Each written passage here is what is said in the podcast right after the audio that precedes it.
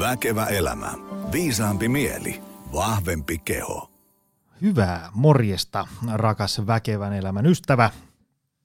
Se on jälleen viikoittaisen lähetyksen aika ja ennen kuin mennään päivän äärimmäisen mielenkiintoisen lähetyksen pariin, niin haluan kiittää enenevissä määrin kasvanutta tägäysjoukkoa, joka paukuttaa kaiken maailman jakoja, kiitosnappeja pitkin sosiaalista mediaa ja, ja itse vanhana järjestelmäasiantuntijana seuraan paljon ö, kehityskäppyröitä ja siellä niin kuin myös vanhojen lähetysten kuuntelumäärät sojottaa kohti koillista, että iso kiitos kaikille, ollaan saatu ähm, hirvittävä määrä uusia kuulijoita äh, langoille väkevä elämä podiin eri kanaviin. Ja myöskin se, että kun nykyään tulee useampi semmoinen yhteistyöprojektiehdotus pitkin viikkoa, niin usein ne alkaa, että kiitos hyvästä podcastista, on kuunnellut vaikka monta ja, ja, ja niin edespäin. Mutta, mutta, me ei hukata aikaa. Äh, mulla on itse asiassa täällä, tämä on täysin maksamaton mainos, sillä päivän vieras toi meille Lehmusroosterin kettukahvia, tumapahtoa, mm, hashtag omnomnom, sekä Lehmusroosterin tykkitee, Premium Earl Grey. Ähm, Lehmusroosteri on muuten tullut, tullut aikaisemminkin äh, maisteltua, erinomaista kamaa, kannattaa testata. Mutta, mutta, mä haluan toivottaa meidän mökkiin vieraaksi Maiju Suotaman. Tervetuloa. Kiitos paljon, mukava olla täällä paikalla. Hei, ähm, me jutellaan tänään, mä huomannut, että mä oon saanut niinku taklattua, vedetty niinku tavallaan ähm, yliviivattua teemoja, sellaisia, mitä on toivottu, ja, ja tota, äh, semmoisia asioita, mitä täällä ei ole käsitelty vielä ollenkaan. Ja tänään meillä on äh, yksi sellainen, ja se on niin kuin, äh, naisten vapaaottelu ja, ja sitten tota, ää, siihen liittyvät äm, tavallaan niin kuin ylämäet, alamäet, fiilikset ja, ja kaikki, mitä siihen liittyy. On mahtavaa, että meillä on tunti tähän aikaa. Tota, kerro lyhyesti, kuka oot, mitä teet, mistä tuut? Tuolla langan päässä hirveä määrä ihmisiä, jotka ei, ei varmasti ole ikinä kuullut susta.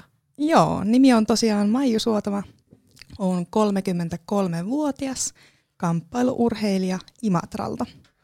Ja päätyökseni on yksityisyrittäjä, teen töitä työhyvinvointialalla ja sitten siihen yhdistän toisen rakkaan intohimoni kamppailuurheiluun. Eli päälajina minulla on vapaaottelu, jonka ohessa sitten kilpailen myös kaikissa muissa höntsälajeissa pitääkseni yllä sitä kisatuntumaa. Ja iso osa ajasta tulee vietettyä tuolla treenisalilla. Aika paljon vietän siellä aikaa, vaikka en olisi itse harrastamassakaan sinä päivänä, että muuten vaan sosiaalinen ympäristö on painottunut sinne, että menee kuitenkin aina vaan norkoilemaan salille ja muutenkin tykkään olla lajin parissa vapaa-aikanakin mahdollisimman paljon. Mutta tosiaan tämmöistä useamman intohimon ympyrää pyörittelen tässä arkielämässä. Se on vähän niin kuin tämä meikäläisen saliharrastus, että paitsi sillä erotuksella, että sä oot oikeasti kohdassa tikissä ja mä oon vaan tämmöinen sunnuntai-puntaa. Ja, ää, tää on mullekin tälleen silleen, niin kuin tää on ensin työpaikka ja, ja sitten täällä on kaverit, täällä on niin kuin oma harrastuspaikka ja niin edespäin. Täällä menee kyllä noin niin kuin suhteettoman suuri määrä vu- ää, tunteja vuodessa. Kyllä. Hei tota, sä oot itse asiassa täällä sen takia, ää, kun joku Instagramissa laitto viestiä, että sut pitäisi ottaa tänne langoille ehdottomasti. Ja, ja mä en nyt äh, millään muista, kuka hän oli, ja enkä sitä nyt ehdi tästä kaivamaan, mutta kiitos sinulle Instagram-seuraaja, joka laitoi äh, tota, äh, Maiju-ehdotuksen tulemaan. Tota, sua ehdotettiin tänne niin kuin vieraaksi saatteella ähm, mieletön asenne ja vaikuttava vaikuttava tapa käsitellä omaa sielumaisemaa ja pettymyksiä rehellisesti ja rennosti. Jutellaan niistä äm, vapaaottelusta, kamppailulajeista, äm, äm, ylämäistä, alamäistä, voitoista, häviöistä, motivaatiosta, äm, kilpaurheilija arjesta ja, ja muusta tällaisesta, mutta tota, otetaan muuten nyt ensiksi, mä just tajusin tässä kesken lauseen, että mä itse kun olen ollut tämmöinen niin sohvakamppailulaji-urheilija ja käynyt joskus vähän lukkopainihommissa ja niin edespäin, ja seuraan paljon lajia, mutta mitä on niin vapaaottelu? Joo, no vapaaottelu voitaisiin ajatella, että se on kamppailulajien Formula 1, eli yhdistelee useasta eri lajista kaikkia osa-alueita ja tekniikoita. Eli ottelussa meillä on sallittu pystyottelussa iskut, lyönnit, potkut, kyynärpäät. Tällaiset osiot sitten on se pystypainiosio, missä on yleensä tarkoituksena sitten joko satuttaa lähiottelu etäisyydeltä tai sitten viedä ottelu sinne tonttiin. Tietenkin kaikenlaiset kaadot, alasvienit on sallittuja ja sitten ottelu jatkuu myös siellä matossa, eli siellä mattoottelukamppailussa on mahdollista yrittää lopettaa ottelu joko luovutusottein tai sitten ihan lyönnein ja tällä tavalla sitten saada joko kaveri keskeyttämään tai tuomari tulemaan väliin. Eli hyvinkin tämmöinen monipuolinen, monialainen, yhdistää erilaisia tekniikoita, mistä taas sitten seurauksena on se, että omasta mielestäni on aika haastavaa lajin harjoittelun ohjelmointi, kun on niin paljon eri asiaa, mitä pitäisi saada kehitettyä, niin on välillä vähän, vähän päävaivaa siinä, että mitä kussakin jaksossa harjoittelee, mihin painottaa nyt aikaa, ettei sitten muut osa-alueet jää yhtään vajaavaisemmaksi ja, ja sillä tavalla joku tällainen laajempi suunnitelma pitää olla, että ei voi mennä vaan samana päivänä salille ja päättää, että no nyt otetaan vaikka veripääsparria tässä vitosen eriä kymmenen kappaletta. Että pitää olla aina sellainen pitkälle katsova suunnitelma, että onko harjoitellut niitä oikeita osa-alueita. Ja nykypäivänä kyllä jokaisen ottelijan pitää olla tai pitää taitaa jokainen osa-alue, että voihan se olla edelleen niin, että on joitakin juttuja, missä olet erittäin hyvä ja ne on niitä sinun semmoisia semmosia kivijalkajuttuja ja saat niitä aina toistettua, että voi olla niitä tiettyjä vahvuuksia, mutta pitää ainakin ymmärtää, mitä siltä vastustajalta voi tulla, ymmärtää, miten niihin reagoida. Pitää niin kuin olla tietoisuus kaikista tekniikoista, vaikka et olisi ihan kaikkien tekniikoiden mestari. Um, se, siis vapauttelu, jos, jos sitä nyt tuosta YouTubeen laittaa ja hakee vaikka UFC-kanavalta jotain matseja, niin se voi niin kuin ihmiselle, joka ei ole lajiin perehtynyt, niin näyttää siltä, että tossahan saa tehdä mitä vaan. Mutta sehän on, kun mä oon sitä seurannut, ainakin niin kuin tavallaan katsellut paljon niitä ihan ensimmäisiä vaikka UFC numero ykkösiä, niin sehän oli aikaisten, aikaisten niin kuin raisua meininkiä tai sitten jotain semmoisia niin tosi – niin kuin alkukantaisia valetudon matseja ja niin edespäin, niin, niin mutta mut sittenhän siitä on tehty tosi paljon ikään kuin, niin kuin urheilulaji, että siitä on, se, siitä on koitettu tehdä niin kuin sillä tavalla terveellistä ja, tai niin kuin turvallista ja, ja tuotu sääntöjä mukaan, ettei nyt ihan mitä vaan voi tehdä. Kyllä. Laji on hyvin nuori, eli se kehityskaari ei ole kovin pitkä, ei puhuta monesta vuosikymmenestä. Et ei tarvitse mennä ajassa kovin pitkälle taaksepäin, kun se on ollut vielä aika rajua, että on ollut niin kuin hiuksista repimistä ja, ja paljasnyrkkiotteluita ja, ja niin kuin muita semmoisia vähän rajumpia tekniikoita käytössä, mutta nykyään meillä on tuomarit, ketkä on hyvin päteviä, ne on siinä tilanteessa aina mukana, varsinkin Suomessa on ihan huippuluokan tuomarit siellä häkissä mukana kolmantena miehenä tai naisottelussa sitten ainoana miehenä, niin on hyvin siinä tilanteessa heti mukana ja rajaa sen, että mm, te, käytetyt tekniikat on, on sallittuja. Ja toki myös sitten huolehtii molemman ottelijan turvallisuudessa, turvallisuudesta.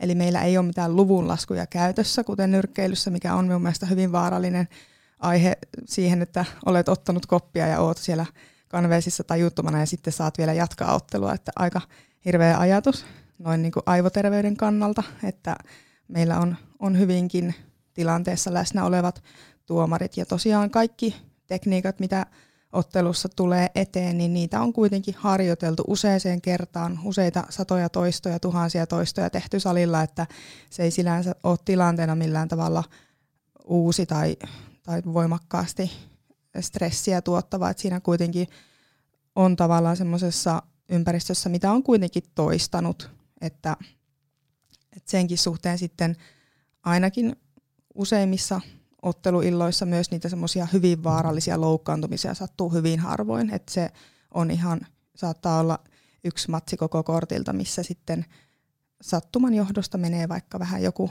raaja ylivenyttyy tai mm. tulee vähän pahempaa vauriota, mutta, tai tyrmäysvaurioita, mutta tosiaan muuten niin harvemmin niitä semmoisia pidempiä taukoja vaativia loukkaantumisia sattuu. Joo.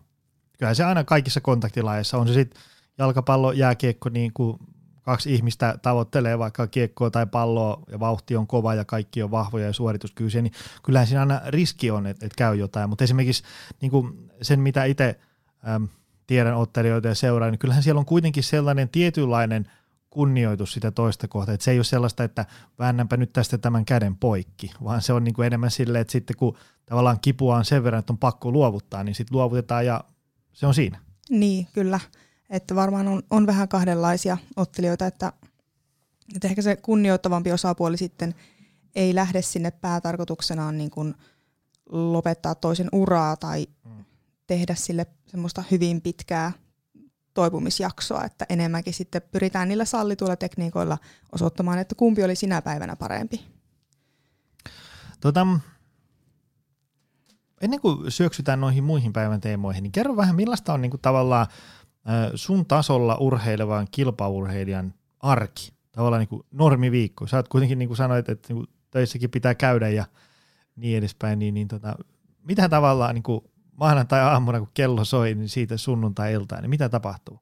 No ennen kaikkea rakastan rutiineja, että on hyvin semmoinen rutiiniorientoitunut ihminen ja rutiinit luo minulle iso turvallisuuden tunnetta, että tykkään siitä, että minulla on niin kuin selvillä semmoisia tiettyjä viikon pääjuttuja jo etukäteen. Et yleensä edellisen viikon lopussa laitan vähän verkkoja vesille tietyille treenikavereille, että kuka pääsisi minäkin päivänä mihinkin aikaan ää, reenikaveriksi.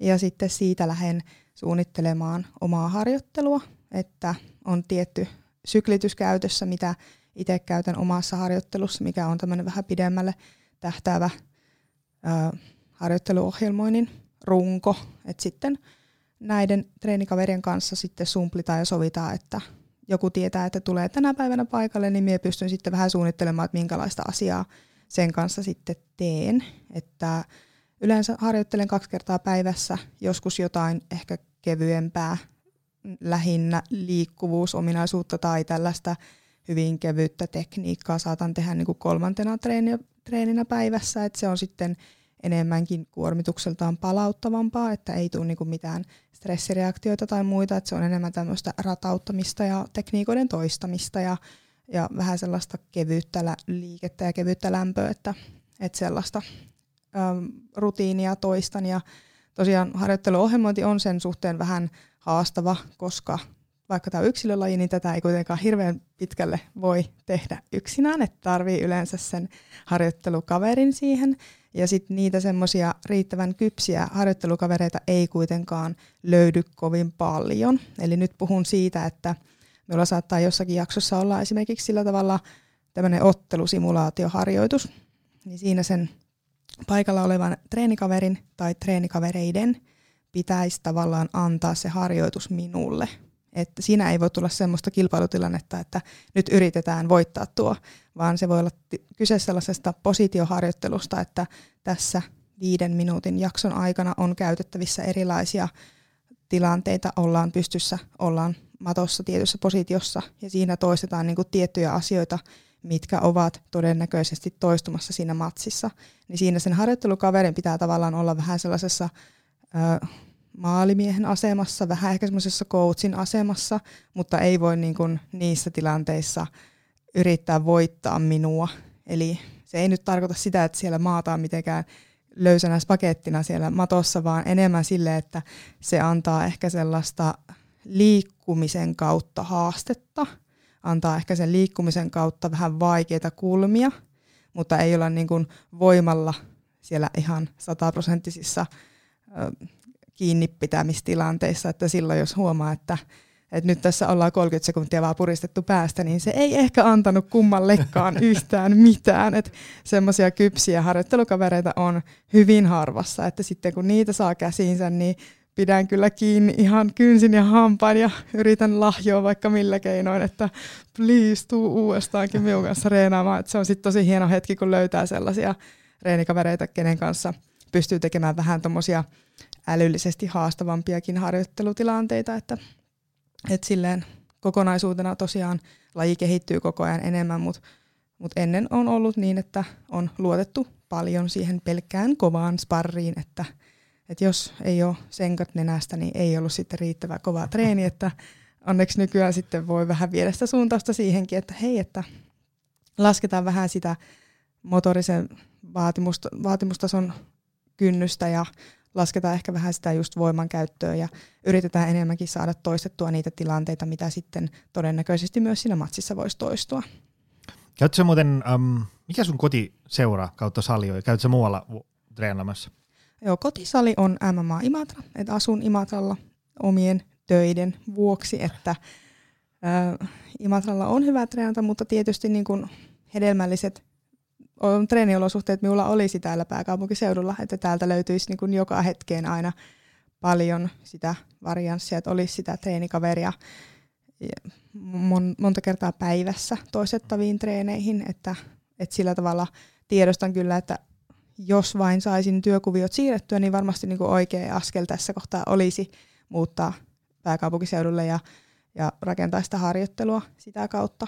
Mutta tällä hetkellä treenaan Imatralla ja mm, en, en sillä tavalla halua jumiutua mihinkään ongelmia ja jäädä mitenkään surkuttelemaan. Sitten vaan pitää löytää ne parhaat keinot, että miten tästä tilanteesta saa irti, irti niin kuin sen optimaalisen mahdollisuuden, että käyn sitten Lappeenrannassa myös paljon viikon aikana treenaamassa, että ne on semmoiset kaksi salia, missä vaihtelen ja toki sitten hyödynnän myös lähiseudulta muuta ja tykkään myös reissata ihan ympäri Suomea muilla saleilla, mutta ne sijoittuu sitten pääosin viikonloppuihin, milloin pystyn lähtemään, että sitten sopii semmoisia pidempiä settejä, että, että neljän tai viisien treenien pakettia siellä. Ja sitten kun on tuolla vähän niin kuin pienemmässä kaupungissa, niin toki sitten pitää vähän hyödyntää niitä, että käy ihan vaikka nyrkkeilyseuran treeneissä tai käy vapaa-painiseuran treeneissä opettelemassa sitten enemmän niitä osa-alueita, että se ei nyt ihan ole täydellisesti sitä vapaaottelua, mutta niin kuin ainakin saa jotakin hyödyllistä treeniä sitten alle niille päiville, kun ei ole ehkä sitten siellä omalla salilla tarjota muuta tai ei saa treenikaveria käsiin. Mä haluan sukeltaa tuommoisen kilpaurheilijan äh, sielun maisemaa. Niin kuin sanoit, että pari kertaa päivässä joskus kolme, ja, ja tota, niin kuin sanoit hyvin, että ei, oli tilanne mikä oli, niin ei voi jäädä surkuttelemaan, mutta mikä saa niin kuin sut mikä sanot niin motivoituun ja, ja niin kuin sitoutuun tuommoiseen valtavaan määrään työtä? Ja tavallaan niin kuin se vaatii suunnitelmallisuutta, aikataulutusta, uhrauksia ja, ja, ja niin kuin täytyy varmaan priorisoida aika paljon elämää, jotta palautuu tuollaisesta mankelista. Mistä sä, niin kuin, ähm, mistä sä niin kuin löydät sen, mikä nyt termi voisi motivaation, halun sitoutua tuommoiseen määrään työtä? Joo, se motivaatio ei todellakaan ole aina läsnä, että on hyvin tavallista, että herää aamulla ja tuntuu, että ei kyllä huvittaisi yhtään tänään lähteä ja kroppakin tuntuu niin kankeelta ja muutenkin vähän alavireinen mieliala ja, ja muuta, että siihen jopa pitää ennalta varautua, että todennäköisesti joka päivä ei vaan ole sellainen fiilis, että nyt tehdään niin kuin ennätyksellisen hyvät treenit, että enemmänkin sitten se lähtee siitä omasta nautinnosta siihen lajiin. Eli on ehkä niitä semmoisia ulkoisia tavoitteita, että tietää, että jossakin kohtaa on tulossa matsi, niin totta kai se säilyttää motivaation, että tietää, että, että pitää vaan niin tehdä töitä ja pitää myös mennä läpi niiden vähän vaikeampien päivien, että nyt ei ehkä tunnu ihan niin hyvältä ja terävältä ja ja ehkä nämä treenitkään ei suju nyt ihan niin hyvin, mutta sekin on aina ollut ihan mysteeri, että joskus menee salille niin, että on ihan huonosti palautunut, ei ole oikein saanut nukuttua, on jotenkin aivan niin kuin hirveä lähtötilanne ja sitten vetääkin jotkut elämänsä parhaat treenit ja kaikki sujuu ihan niin kuin unelma. Ja sitten vaan jää miettimään, että ei, että miten minä saan toistettua tämän olosuhteen sitten seuraavan kerran, että mistä tämä nyt tuli, että yhtäkkiä löytyikin tämmöinen, että tuntui kaikki liike niin lentävältä ja kaikki kaikki nostot tuntuu niin kevyeltä ja kaikki on niin kuin tosi valppaana ja hereillä siinä tilanteessa, että et se on, keho on edelleen kyllä ihan mysteeri sen suhteen. Mutta tuon motivaation suhteen, niin tosiaan se on niin kuin enemmän vaan sitä rutiinin toistamista, että tulee niitä huonoja päiviä, tulee niitä huonoja hetkiä ja ne on kuitenkin tärkeimpiä aina ne huonommat hetket, kun ei kiinnostaisi lähteä. Et ne on niitä semmoista niin kuin perusleipää ja peruskauraa ja sitten kun ajattelee kuitenkin tälle yrittää vähän purkaa niin kuin menneitä treenejä, niin en ole kyllä oikeasti, voin sanoa ihan käsisydämellä, että en ole kertaakaan lähtenyt treeneistä huonolla mielellä. Että vaikka sinne olisi mennyt vähän semmoisella alavireisellä tunnelmalla jostakin muusta syystä johtuen, vaikka jonkun siviilielämän ongelman takia, niin aina sieltä lähtee kuitenkin aina hyvillä mielin. Et itselle se on niin paljon myös osa sitä sosiaalista ympyrää, että tykkään niin paljon omista treenikavereista ja se on sellaista samahenkistä porukkaa, kenelle voi heittää tosi hulluakin läppää ja on niin kuin, ollaan muutenkin paljon tekemisissä treenien ulkopuolellakin ja myös se sellainen liikkuminen ja liikkeen tuottaminen kehoon ja se oman kehon käyttäminen on sellaista terapiaa itselle.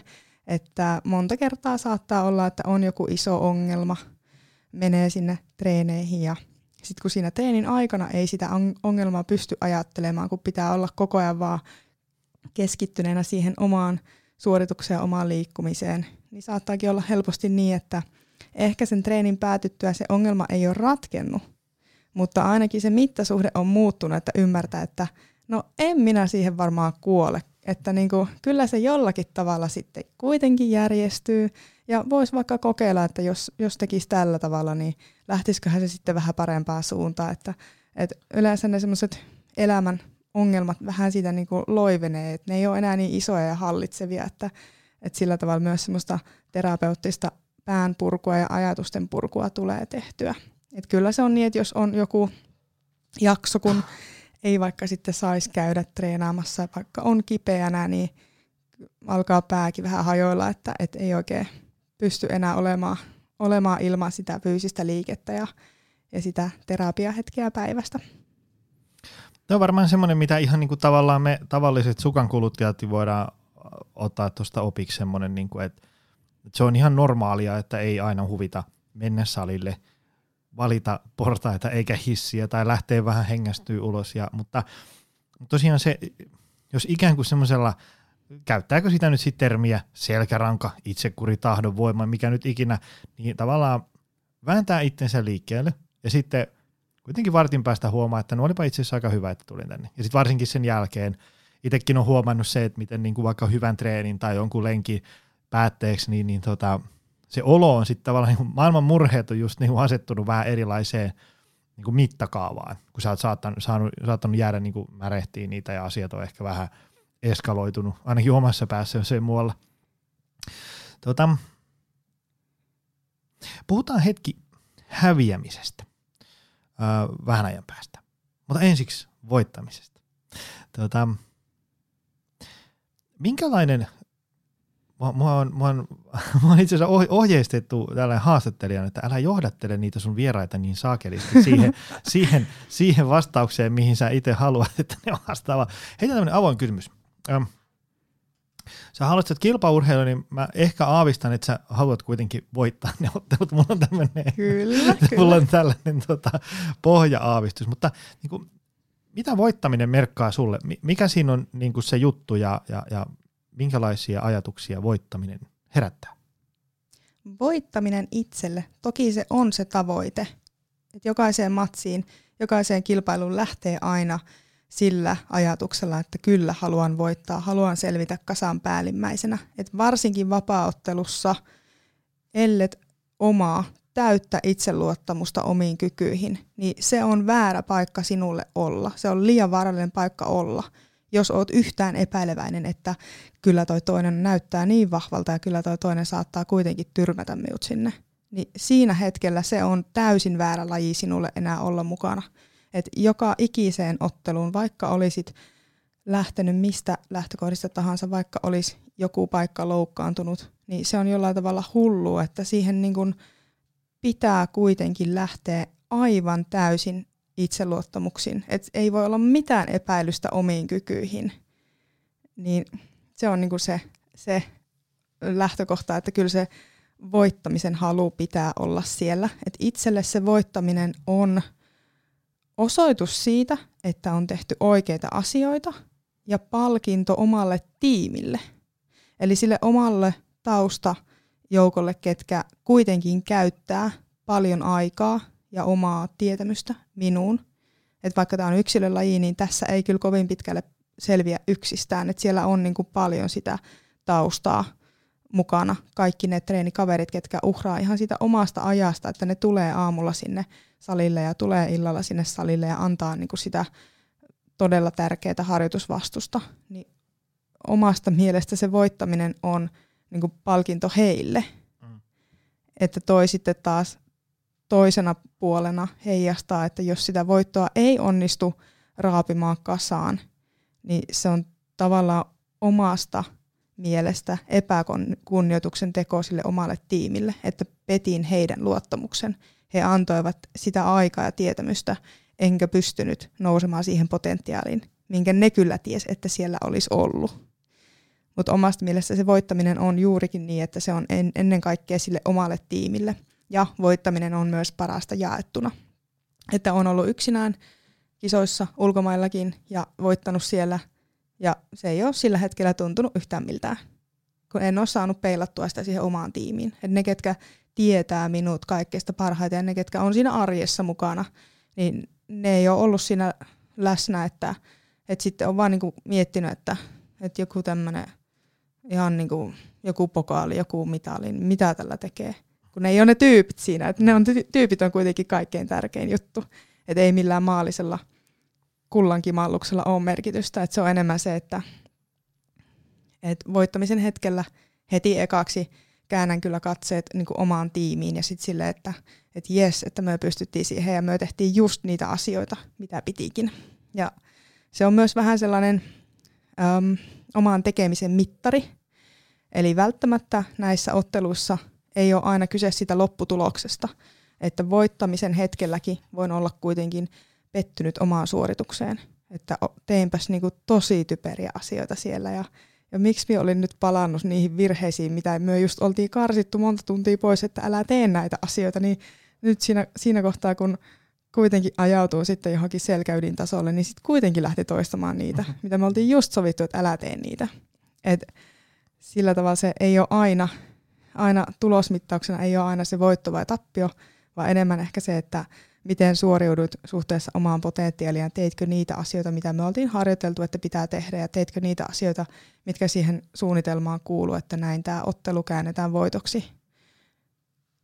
Tuo on aika hyvin sanottu, koska tuo on ehkä semmoinen asia, mitä me, me niin kuin sohvatuomarit ja, ja penkkiurheilijat ei aina niin kuin tajuta, kun meille se urheilija usein näyttäytyy ikään kuin vaikka, niin kuin, että se teki sen kolmen minuutin suorituksen ja meni ihan perseelle ja sitten me vedetään se niin kuin ollaan valmiita, vetään se heti viemäristä alas. Niin, niin sitten me ei välttämättä niin kuin tajuta sitä, mitä kaikkea tavallaan, paljonko on pitänyt paiskia hommia tosi säntillisesti, tehdä sellaisia uhrauksia, mitä me tavalliset ihmiset ei pystytä ikinä tekemään niin kuin kuukausia. Ja sitten se tavallaan kiteytyi siihen kolmeen minuuttiin, ja, ja joka ei välttämättä mennyt ihan niin kuin suunniteltiin, mutta sitten se voi tavallaan se urheilija, se voi olla tyytyväinen, se voi olla pettynyt, se voi olla ihan mitä vaan, mutta se olisi tosiaan niin kuin, tekisi hyvää ihan vain sitä niin kuin urheilija arvostaakseen, niin kuin ymmärtää se, että mitä kaikkea siinä on taustalla.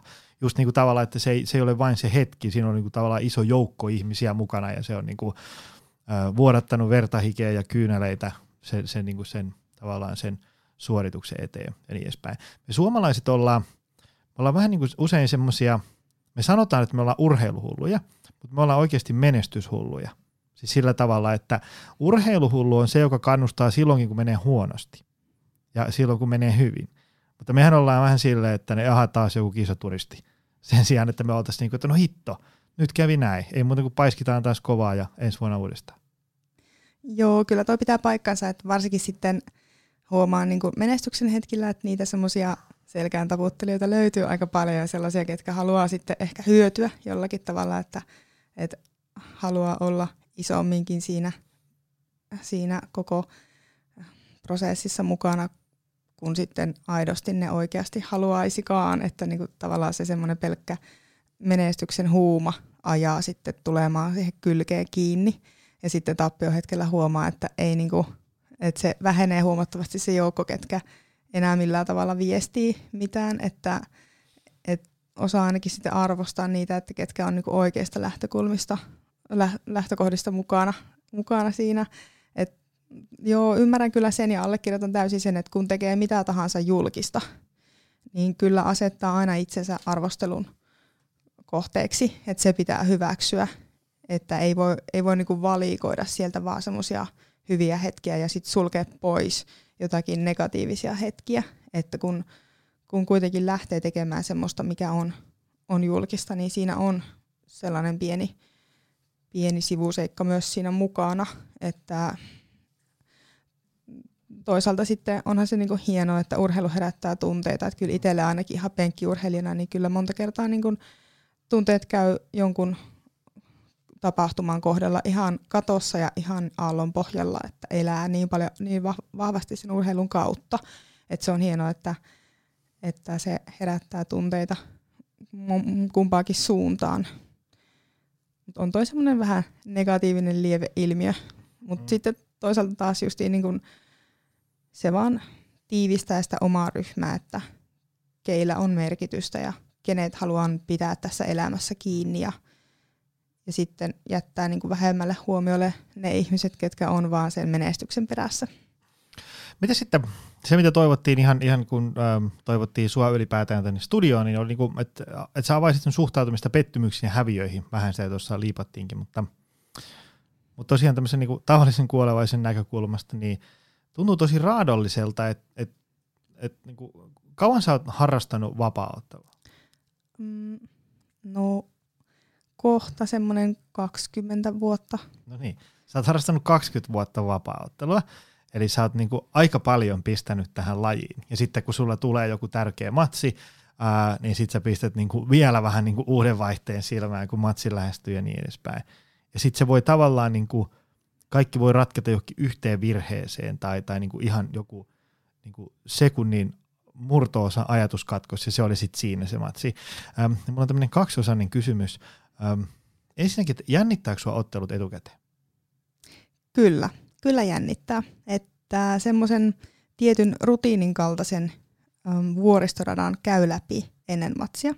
Että se alkaa yleensä siitä, että tulee niinku viesti, että nyt sinulle on lukittu tämä vastustaja. Niin siinä käy just semmoiset ihanat kouristukset vatsassa, kun silleen, että okei, okay, joo, nyt se nimi on selvillä ja nyt sillä tyypillä on niinku kasvot ja se on henkilöitynyt ja tämä on se, kenet kohtaan. Ja, ja niinku siistiä samaan aikaan, mutta samaan aikaan jotenkin tosi niinku ylikierroksilla ja vaikea rauhoittua sinä iltana yöunille ja, ja sitten siitä lähtee rakentelemaan, että just niin, että jopa saman päivän aikana voi vaihdella, että kokee, että jes, että nyt minä olen niinku tosi kovassa kunnossa ja nyt alan kehittyä tällä osa-alueella ja nyt löytyy niinku uusia aseita. Ja sitten samana päivänä silleen, että ei hitto, että tuleeko tästä yhtään mitään, että, että en minä nyt oikein tiedäkään, että teekö minä oikeita asioita. Ja voi hitto ja jotenkin niinku kaikki ne vuoristoradat kuuluu siihen lähestymiseen, että sitä vähän joutuu aina välillä punnitsemaan, että, että missä kohtaa ollaan menossa. Ja se on toisaalta nyt kun sitä on tehnyt, niin se on myös semmoinen tosi turvallinen rutiini, että näin se pitääkin mennä, että, että ja tietää, että okei, tänä päivänä tuntui vähän alavireiseltä ja oli vähän tunnelmat siellä matalikossa ja ehkä vähän se reenikin meni huonosti, mutta jaksa vaan jatkaa, niin kyllä niin kuin vielä tulee niitä hyviä reenejä sitten. Ja, ja sitten jotenkin matsi viikolle lähestyttäessä se sellainen äm, tietty rutiinien luoma rauhallisuus astuu kuitenkin siihen peliin ja on niin kuin aivan täysi itseluottamus, että siinä kohtaa minulla ei ole enää semmoista vuoristorataa meneillään, että se pitää käydä siellä aikaisemmin läpi. Että sitten on niin kuin tosi kiitollinen siitä, että vitsi, tämä on niin, kuin niin siistiä, että tätä saa tehdä ja arvostaa jokaista hetkeä, mikä siihen otteluviikkoon liittyy ja, ja on, on niin kuin todella, todella silleen hyvillään kaikesta ja nauttii myös niistä semmoisista vaikka fyysisesti vähän ikävämmistä tunteista, että jos pitää vaikka painoa vähän pudotella, niin siitäkin on tullut silleen, että eihän tämä niinku mukavaa ole, mutta, mutta tämä on kuitenkin osa tätä, tätä tehtävää, että, että sekin on niinku tavallaan semmoinen, että tykkää myös siitä pienestä kurjuudesta, mikä siihen liittyy. Ja sekin tavallaan sille terävöittää aisteja ja oppii arvostamaan ruokaa ja juomaan ihan eri tavalla. Ja sitten kun se matsi lähestyy, niin kyllä siinä on jännitys mukana, että varmaan jossakin tilanteessa ehkä kun edellisenä päivänä ollaan vastustajan kanssa puntarilla, niin siinäkin niin kun on vähän semmoista alkukantaista mittailua meneillään, että, että jos palattaisiin ihan jonnekin niin metsän keskelle ja tapeltaisiin jostakin viimeisestä ruokakimpaleesta, niin kumpi meistä sen sitten saisi, että toinen kuolee siihen nälkään ja toinen sitten saa syödä sen ja saa jatkaa elämistä. Ja sellaista pientä niin kuin jännityksen tunnetta on sitten seuraavan vuorokauden, että toki siinä välillä on rauhallisempiakin hetkiä. Ja kyllä sitten siellä matsipaikallakin on semmoinen jännitys läsnä, että omasta mielestä se pitää olla läsnä, että se juurikin siivittää ainakin minut parempiin suorituksiin. Että jos sitä jännitystä ei olisi lainkaan, niin sitten ehkä ei myöskään sillä, mer- sillä lopputuloksella ei olisi niin merkitystä. Sitten kannattaisi ehkä miettiä, että minkä takia niin tämä ei nyt sitten tunnukaan miltään. Että toki sitten toinen asia on niin, että, että puhutaan myös niin virittyneisyyden tasosta, että itsellä on ollut vähän haasteita löytää semmoinen optimaalinen virittyneisyyden taso, että itsellä helposti menee sinne ylivirittyneisyyden puolelle. Ja sitten siitä taas, kun yrittää pari napsua rauhoitella, niin ei saisi kuitenkaan livahtaa yhtään sinne alivirittyneisyyden puolelle, että, että se nyt ei niin jännitykseen liity suoraan tai ei, ole, ei puhuta samasta asiasta, mutta kuitenkin saattaa ehkä mekanismina käyttäytyä tai näyttäytyä samalla lailla siinä matsissa, miten jännitys näyttäytyisi. Että jännityshän vähän lukitsee ja kipsaa ihmistä, jos se olisi läsnä siinä matsin aikana. Niin samalla tapaa sitten virittyneisyyden taso saattaa vähän vaikuttaa myös siihen fyysiseen oman kehon käyttämiseen. Mutta sillä hetkellä, kun sinne häkkiin pääsee ja, ja aletaan niinku olla lähellä sitä tilannetta, että kaikki muut ihmiset, kun ottelijat ja tuomari poistuu, niin ei siinä ole enää semmoista jännitystä läsnä. Sitten vaan tietää, että nyt saa niinku tehdä sitä, mistä nauttii kaikkeista eniten, että sitten on pelkästään semmoista hauskanpitoa edessä. tämmöisen sohvaperunalle, niin se on, näyttää tosi semmoinen, että, että että niinku mielenkiintoista hauskanpitoa siellä äkissä, mutta, mutta niinku, ei se niinku, siinä mielessä, että, että urheilua se on siinä, missä moni muukin. Ja, ja me ihmiset nyt vaan satutaan tykkää milloin mistäkin. Niin ja enemmänkin se on varmaan just siinä hormonivasteessa ja adrenaliinin purskauksessa se semmoinen hauskanpidon tunne, että, että se liittyy varmaan tosi voimakkaasti siihen, että toimii kehollisesti jollakin tavalla, mistä sitten seurauksena elimistö tuottaa valtaisan määrän hormoneja ja sitten niin kuin jää siihen tunteeseen koukkuun, että, että se on jollain tavalla niin äärikokemus ja on niin sellaisena vapaana ja aistit terävinä siinä hetkessä, että haluaa sitten toistaa sitä uudelleen. Toi, tota, no mitä sitten? päivän pääteema varsinkin, niin mitä sitten jos häviää? Mitä sitten? Joo, no toi on ollut tämmöinen iso teema, mitä on pyrkinyt jotenkin saamaan käsiteltyä eteenpäin. Eli no, tappio ensinnäkin merkitsee tosiaan itselle sitä, että on pettänyt oman tiimin luottamuksen, että he näki, että minun kannattaa niin kuin laittaa aikaa ja panostusta, ja sitten en pystynyt ulosmittaamaan sitä haluttuna tuloksena, että minulle on niin kuin erään tappion jälkeen suoraan tullut niin kuin kulmamies, joka sattuu myös olemaan oma puolisoni, lähestyy minua. Ja sitten minun ensimmäinen sana sille oli anteeksi, anteeksi. Ja vaan toistin pelkästään sitä anteeksi sanaa. Ja se oli jonkun niin sivusta katsojan mielestä todella raadollista. Ja minä olin vaan silleen, että, että niin kuin, näinhän se mitä mennä. Että siis minä olen tavallaan niin kuin tulosvastuussa heille niin totta kai minun pitää pyytää heiltä anteeksi, että minä en yltänyt siihen, mihin olisi pitänyt yltää. Mutta tosiaan se tappion käsittely, niin kyllä myönnän, että itselläkin on ollut uran alkuvaiheessa vaikeuksia käsitellä tappioita. Että on ehkä halunnut löytää siihen jotain ulkopuolisia syitä, että no, että voisikohan se johtua tästä ja voisikohan se johtua tästä, koska se on niin vaikea katsoa peiliä ja löytää se syyllinen sieltä, mutta oikeasti se pe- syyllinen löytyy sieltä peilistä, että kukaan muu kuin sinä itse ei niinku tyrinyt sitä tilannetta. Se on aika semmoista niinku, mun mielestä niinku terveellä tavalla semmoista vastuunottoa siitä, että ei tavallaan heittäydy silleen vaan sellainen, että ei voi mitään.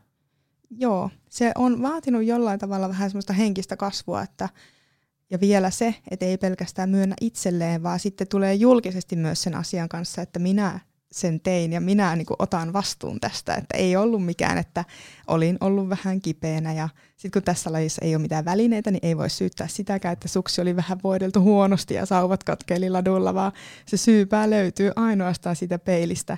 Ja minun mielestä vapaaottelu on silleen tappiohetkellä niin kuin kaikkein yksinäisin laji, että siinä ollaan niin kuin jotenkin niin sen tappion kanssa kuitenkin yksinään – että vähän oikein niin kuin märehditään ja murehditaan sitä, että kylläpä olin niin, kuin niin huono ja niin, niin tuotin pettymyksen monelle. Ja tämä olisi pitänyt voittaa ja, ja sitten sitä miettii monta päivää jälkikäteen, että minulla oli se yksi hetki siinä se tilanne, että jos minä sen olisin saanut, niin se oli niin, kuin niin lähellä, mutta en saanut sitä, kun olen niin surkea ihminen ja niin huono ihminen.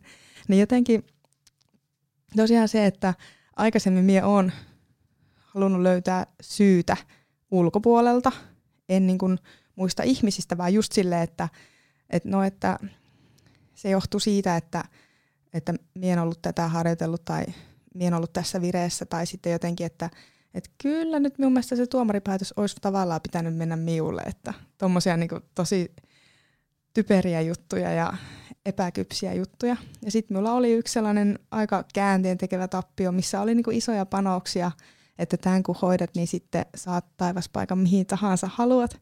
Ja se tosiaan kaatui niin pelkästään omaan ylivirittyneisyyden tilaan, että, että jollakin tavalla se oli semmoinen käänteentekevä hetki, että sitten ymmärsi, että nyt pitää ottaa niin enemmän vastuuta omista tappioista ja tulla niiden kanssa myös julki, koska se voi auttaa muita. Et tässä lajissa on aika yleistä semmoinen kaava, että tappiohetkillä – luikerellaan jonnekin ihan niin kuin kallion uumeniin. Ja ollaan ihan semmoisessa hiljaisuudessa monta viikkoa. Ja hävetään vaan sitä, että kun tuli nyt se tappio. Mutta silleen tavallaan se tappio on niin hieno hetki purkaa, että teenkö niitä oikeita asioita – et se on kuitenkin sellainen tietty mittari, mikä voi osoittaa parhaimmillaan, että nyt sinun pitää tehdä muutoksia näihin, näihin ja näihin juttuihin. Ja tykkään hirveästi muutenkin säännöllisesti aina katsella kriittisesti omaa tekemistä, että teenkö oikeasti sellaisia asioita, millä on merkitystä, ja tukeeko se muu elämä sitä urheilua, että voisiko siellä tehdä vielä jotakin muutoksia, mitkä veisi kohti parempaa. Että noi on semmoisia hienoja hetkiä, mitkä antaa sitä tien viittaa kohti seuraavaa ottelua. Että, että sie et ollut tähän matsiin valmistautuessa tehnyt kuitenkaan asioita ihan sillä tavalla niin kuin ne olisi pitänyt tehdä, niin nyt tämä tappio voi antaa sinulle semmoiset tienviitat, että näitä asioita pitää muuttaa, niin sitten se lopputulos voi olla jo paljon paremman kaltainen että saat ainakin toistettua siinä matsissa semmoisia oikeita asioita, millä on merkitystä.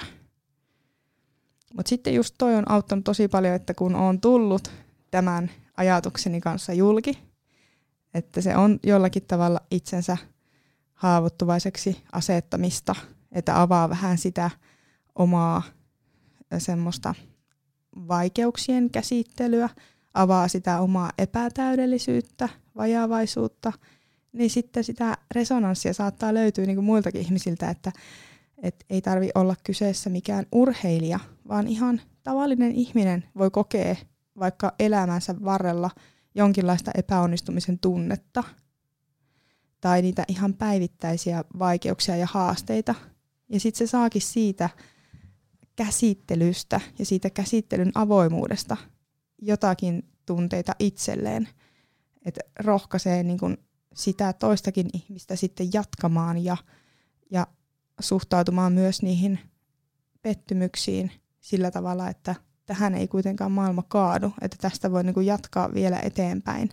Ja tämä on justiin se tienviitta, mikä osoittaa, että millaisia muutoksia vaikka siihen elämään pitää sitten tehdä. Et pääosin kuitenkin minulle se juuri se matsin lopputulos mitataan siitä oman tiimin suhtautumisesta. Että kyllä sieltä tulee aina se kaikkeista raadollisin palaute. Et voi olla niin, että voiton hetkellä sanotaan, että et, ethän siellä kuitenkaan niinku tehnyt niitä juttuja. Ja sitten tappion hetkellä jotenkin silleen, että et, no kyllä, siellä hävisit, mutta siellä olit saanut tätä ja tätä juttua jo vietyä paljon paremmin eteenpäin, että olit kehittynyt niissä osa-alueissa tai edellisen matsin nähtynä, siellä olit nytten tällä osa-alueella paljon niin kuin luontevammassa tilassa ja siinä ei ollut enää niin paljon semmoista, semmoista niin kuin virheiden mahdollisuutta. Et nyt se oli niin kuin kehittynyt kuitenkin jossakin osa-alueissa. Et sieltä löytyy se kaikkein tärkein mittari itselle.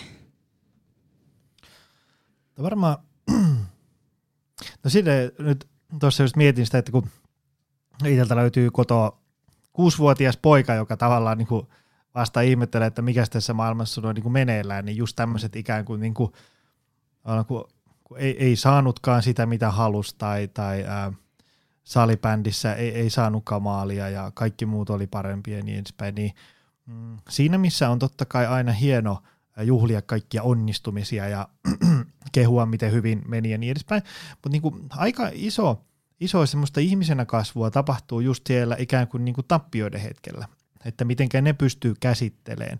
Ja varsinkin semmoisella, niin kuin, en tietysti kuusivuotias, mutta semmoisella niin kuin, tavallaan semmoisella, niin kuin, mikähän se oikea termi voisi olla. Kuitenkin semmoisella, että ettei yritä niin kuin lakasta sitä, että niin kuin tavallaan mato alle tai, tai jotenkin niin kuin väkisin vääntää positiivisesti, vaan niin kuin tavallaan jotenkin niin kuin katsoa, että nyt kävi näin. Ja että tämä harmittaa. Ja se on ihan normaali, että harmittaa. Ja on normaali vaikka, että harmittaa vaikka kolme päivää, jos oli joku tosi iso juttu. Mutta siitä, siitä voi ottaa jotain opiksi. Ja sitten varsinkin se, että ei olla niinku pelkään sitä häviämistä, koska siitähän ei sitten tule yhtään mitään. Varsinkin niinku kilpaurheilussa ja ehkä, ehkä nyt sitten varmaan elämässä muutenkin, että jos et sä uskalla niinku ikinä ottaa mitään tavallaan kevyttä loikkaa johonkin tuntemattomaan tai epämukavuusalueelle, kun ettei sitten vaan sattus mitään, niin sitten elämä voi jäädä vähän semmoiseksi pieneksi. Kyllä, se menee juuri tuolla tavalla, että itse on tuon tappion käsittelyn myötä tai tappioiden epäonnistumisten käsittelyn myötä muuttanut myös omaa aikakäsitystä niin kuin urheilijan janalla, että, että jos perinteisesti ajatellaan, että urheilija menee niin kuin lineaarista linjaa ylöspäin ja sitten siellä tulee se ottelutapahtuma ja tappion jälkeen sitten taas niin kuin piirretään sitä romahtavaa käyrää tai voiton jälkeen saatetaan ehkä antaa myönnytys kohota jollekin korkeammalle asteelle, niin huomasin sille, että toihan on niin tosi typerä tapa mieltää omaa aikakäsitystä. Et nyt itsellä on ajatuksissa ja omassa urheilijan polulla enemmän vaan semmoinen spiraalinen sykli, minkä varrella on ottelutapahtumia. Ja sitten myöhemmin voi sieltä ylhäältä niin katsella, että täällä oli muuten tämä hyvä tapahtuma, että saatoin vaikka hävitä, mutta niin kuin vitsi sitä seurasi niin kuin paljon kaikkea hyvää, että sitten lähti ihan erilainen boosti vaikka siihen omaa treeniin, että, että yleensä kuitenkin miulle varmaan paras tapa motivoida tekemään enemmän on niin kuin se, että joku väittää, että et pysty siihen, tai niin kuin tulee se tappio, niin minulla on niin, kuin niin suuri semmoinen maanantai paluu siihen arkeen, että nyt mie järjestän nämä kaikki treeniolosuhteet sille, että nämä, näiden kaikkien pitää mennä niin kuin pykälän ylöspäin, että pitää vaatia itseltään enemmän. Ja se, mitä me on aikaisemmin tehnyt, niin se ei enää riitä, että pitää niin kuin laadullisesti pystyä parempaan. Et yleensä se on aina semmoinen voimakas boosti, että nyt löytyykö sieltä niin kuin vielä yksi pykälä, mihin voitaisiin siirtyä ylemmäs. Tuo on varmaan semmoinen, mikä mm, erottelee ikään kuin, niin kuin semmoiset piirikunnallisen tason pronssimitalistit niin kuin kansainvälisen tason kilpaurheilijoissa. Tavallaan, niin kuin, että et, et aina haetaan niin kuin jotain, että voisi olla pikkusen parempi. Ja, ja sitten varsinkin mitä paremmaksi tulee, niin, niin se, se kehityskäyrä ei mene silleen, niin kuin, tiedätkö, ihan katosta läpi, vaan pitää tehdä niin kuin enemmän ja fiksummin hommia, että tapahtuu niin kuin mitään edistymistä. Ja, ja tota... Me ollaan myös tuossa niin treenien onnistumisen mittarina oma arvotus, että jos perinteisesti puhutaan nyt mistä tahansa lajista, niin aika monella saattaa olla sellainen mittari, että jos olotila on treenien jälkeen ihan kamala, niin sitten oli varmaan hyvät treenit ja kehittävät treenit, että tulee keuhkorakkulat pihalle ja naama on ihan punaisena ja hiki virtaa, että olipa hyvät treenit. Ni, niin se on varmaan niin kuin aikaisemmin ollut myös kamppailulajeissa, että, että jos tuntuu aivan hirveältä, niin vitsi, että oli varmaan hyvät treenit ja ihan niin kuin rahaa pankkiin laittaisi. Niin itsellä on käytössä sellainen, että mietin laadullisesti, että yhden harjoituksen aikana kuinka monta laadullisesti oikeasti järkevää suoritetta ja toistoa sain tehtyä. Mm. Joskus se vastaus voi olla vain yksi tai ihan vaikka vain nolla, mm. mutta kuitenkin silleen, että kuinka monta sellaista laadullisesti oikein niin kuin optimaalista toistoa sain tehtyä. Niin se on se reenien onnistumisen mittari itsellä käytössä. Se on hyvä, että sä oot niinku sen huomannut, koska äm, se mitä on itse kamppailulajeista, kamppailulajiharrastajia tehnyt niin kuin voimaharjoitteluohjelmia niille, niin sen huomaa, että ne on järjestäen sellaista niin kuin tavallaan, että, että kun se niin kuin oheisharjoittelu, minkä tehtävä on niin kuin tukea sitä lajia, niin sen, ähm, varsinkin jos halutaan vaan niin maksimivoimaa ja voimaa lisää, niin, niin tota sen tehtävä ei ole se, että se niin kuin tavallaan mun pitää kärrätä ne niin kuin pumppukärryllä suihkuun joka treenin jälkeen, kun ne on usein niin kuin tottunut siihen, että, että, että, että treenin jälkeen tuntuu hirveältä. Ja sitten kun tehdään niin kuin toisella tavalla niin kuin fiksusti mm. ää, mitotettua oheisharjoittelua esimerkiksi kuntoiselle kamppailuurheilijalle, niin se voi monesti tuntua heiltä, että eihän tämä ole edes mikään treeni, kun, mm-hmm. kun, kun mä pystyn kävelemään. niin, niin, niin tavallaan se, se on hyvä, että, että sulla on niin kuin tolkku siinä mukana. Että se ei ole vaan niin kuin, että, että ei, ei sillä määrällä ei voi ikään kuin, niin kuin ihan kaikkea laatua korvata. Niin ja sillä teholla, että niin. jos niin kuin paahtaa jollakin täysiteholla, niin voihan se olla, että siellä tulee to- toimittua kehollisestikin todella haitalliseen tapaan. Mm. Siellä jää niin kuin aina väärät lihasryhmät aktivoimatta ja tulee tehtyä ihan niin kuin huonolla suoritteella, mikä voi pahimmillaan jo kumuloitua johonkin oikeaan vaurioon tai ongelmaan pitkän ajan saatossa tai huono, huonoon rasitukseen, niin sinänsä toi arvotuksen mittari on vähän vinksallaan mm. aika monessa lajissa. Mulla tuli semmoinen mieleen, kun mä oon itse lueskellut semmoista kirjaa nimeltä Range, ja, ja siinä, tota, äm, siinä puhutaan niinku siitä, että niinku semmoiset generalistit, eli, eli semmoiset, jotka niinku, ne ei ole missään yhdessä asiassa super mega hyper hyviä, mutta ne on monessa asiassa aika hyviä, mm-hmm. niin ne, voi, ne on monesti aika vahvoilla silloin, kun nyt joku johonkin kommenttiosio voi, voi kommentoida, jos, jos menee väärin, mutta ne on, ne on hyviä, semmoiset generalistit on hyviä silloin, kun esimerkiksi siinä lajissa, mitä tehdään, niin ne tilanteet, mitä voi tulla vastaan, on ikään kuin tosi niin kuin ennalta arvaamattomia ja monipuolisia. Tarkoittaa siis sitä, että esimerkiksi niin kuin, kun usein äm, tavallaan viitataan tämmöisiin niin kuin ihmelapsiin, kuten Tiger Woods, jolla oli niin kuin mm. täydellinen golfswingi, kaksivuotiaana, niin sit siitä vedetään johtopäätös, että kaksivuotiaana kaikkien pitää erikoistua vain yhteen lajiin ja unohtaa muut, kun todellisuudessa tilanne menee niin, että, ähm, että jos se laji on semmoinen, että siinä olosuhteet ei juuri muutu, esimerkiksi vaikka joku dartsi, tikaheitto, niin, niin tota, siinähän niin kuin tuule-olosuhteet ei vaihdu, sulla on samat tikat, sama taulu, ja heitetään niin kuin lähestulkoon samoissa olosuhteissa joka kerta. Versus taas sitten – Ni, niin semmoisessa lajissa sä voit ikään kuin, niin kuin äm, tavallaan niin kuin siiloutua silleen, niin kuin ruveta fokusoimaan tosi nuorena aikaisin vain siihen yhteen lajiin. Mm. Mutta sitten kun meillä on lajit, kuten vaikka jalkapallo, ähm, jääkiekko, ää, joku, no vaikka nyt vapaaottelu, niin, niin tota, kun siinä ne tilanteita on niin kuin valtava määrä, niin silloin on itse asiassa hyvä, että ei erikoistu kauhean nuorena. Eli niin kuin, ja jos pelaa vaikka jalkapalloa, niin voi ihan hyvin pelata jääkiekkoa siinä ohella yllättävän niin kuin vanhaksi. ja vanhana nyt viitata niin kuin luokkaa 18, 19, 20-vuotiaaksi. Eli sun ei tarvitse niin kuin viisivuotiaana fokusoitua vain siihen yhteen lajiin. Ja, ja tota, sä, sä lähdit tähän vapautteluun vasta, vasta sana hipsuissa 19-vuotiaana, eikö vaan? Muista, jostain googlettelin tällaisia. Joo, suunnilleen siinä niin kuin Ja sitä ennen harrastit mitä? Uh, minulla oli niin nyrkkeilytausta siellä ja. teini-iästä. Olen toki niin muutenkin monipuolisesti tykännyt aina liikkua ja harrastaa, että laji on, oli niin aika nuori silloin, että tosiaan silloin vasta niin ruvettiin perustamaan seuroja Suomeen, että aikaisemmin ei ollut tuolla Etelä-Karjalassa mahdollisuus harrastaa lajia nimeltä vapaaottelu, että sitten kun se mahdollisuus tuli, niin hyppäsin niin siihen kelkkaan sitten heti.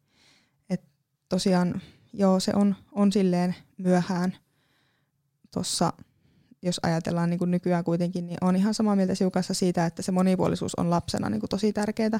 Et sitten meillä alkaa olla kyllä sellaisia, ketkä harrastaa vapaaottelua niin kuin nuorempanakin, ja sitten niillä on siinä kyljessä kuitenkin paljon vielä kaikkia muita lajeja.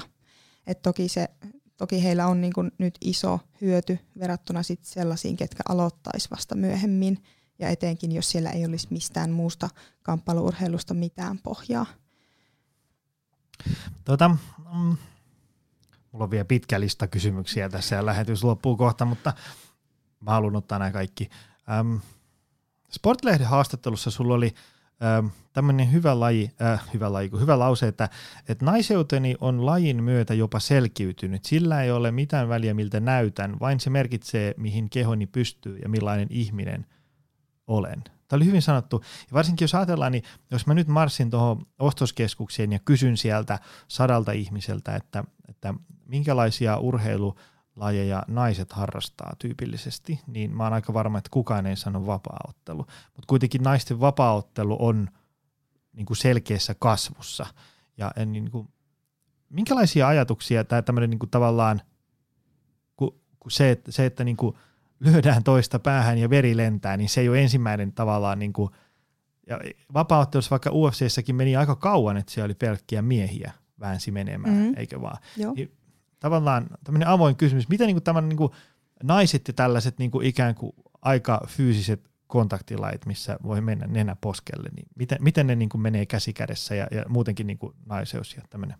Kyllä, että jos ajatellaan tuota lajin alkuaikaa, niin se oli tosiaan ihan niin kuin musta kanveesi, musta häkki, mihin astelee kaksi miestä, ketkä on molemmat kaljuja, molemmat tatuoituja, molemmilla on mustat speedot jalassa. Pelkästään sitä näkyä. Et siellä ei ollut minkäänlaista erottuvuutta edes niissä miesten malleissa. Et se on ollut niin, kuin niin silleen, että ja kaikilla on vielä semmoista örinämörinää sisääntulomusiikkina. että oli niin, kuin niin rajattu kaava, että miltä saat näyttää. Toki se aika oli, oli erilainen, mutta tällä yritän sanoa sitä, että jos olen vähän jossakin kohtaa niin kuin kipunoinut sen kanssa, että tämä nyt on jotenkin maskuliiniseksi mielletty laji ja t- tämä on ehkä jollakin tavalla niin kuin enemmistönä miesten harrastama laji tai vaikka miesten seuraama laji, niin olen niin asettanut itselle kysymyksiä, että vähentääkö tämä nyt sitten omaa naisellisuuttani jollakin tapaa, että harrastan ja käytän niin paljon aikaa päivästä tällaiseen juttuun. Niin itselle se naisellisuus ei muodostu niistä ulkoisista tekijöistä, että pitäisi olla jotkut rakennekynnet ja tekoripset ja aina niin kuin joku tietty pukeutumistapa, joku hyvinkin naiselliseksi mielletty pukeutumistapa, että se ei rakennu niin kuin niistä, vaan enemmänkin se rakentuu itselle siitä kehopystyvyydestä, että siitä, että menen niin kuin jonnekin matolle ja pystyn suorittamaan omalla keholla ihan tosi ihmeellisiä juttuja, että se jaksaa niin kuin tosi paljon ja se ei väsy ja se ei niin kuin hajoa ja, ja se pystyy kehittymään, pystyy oppimaan uusia asioita.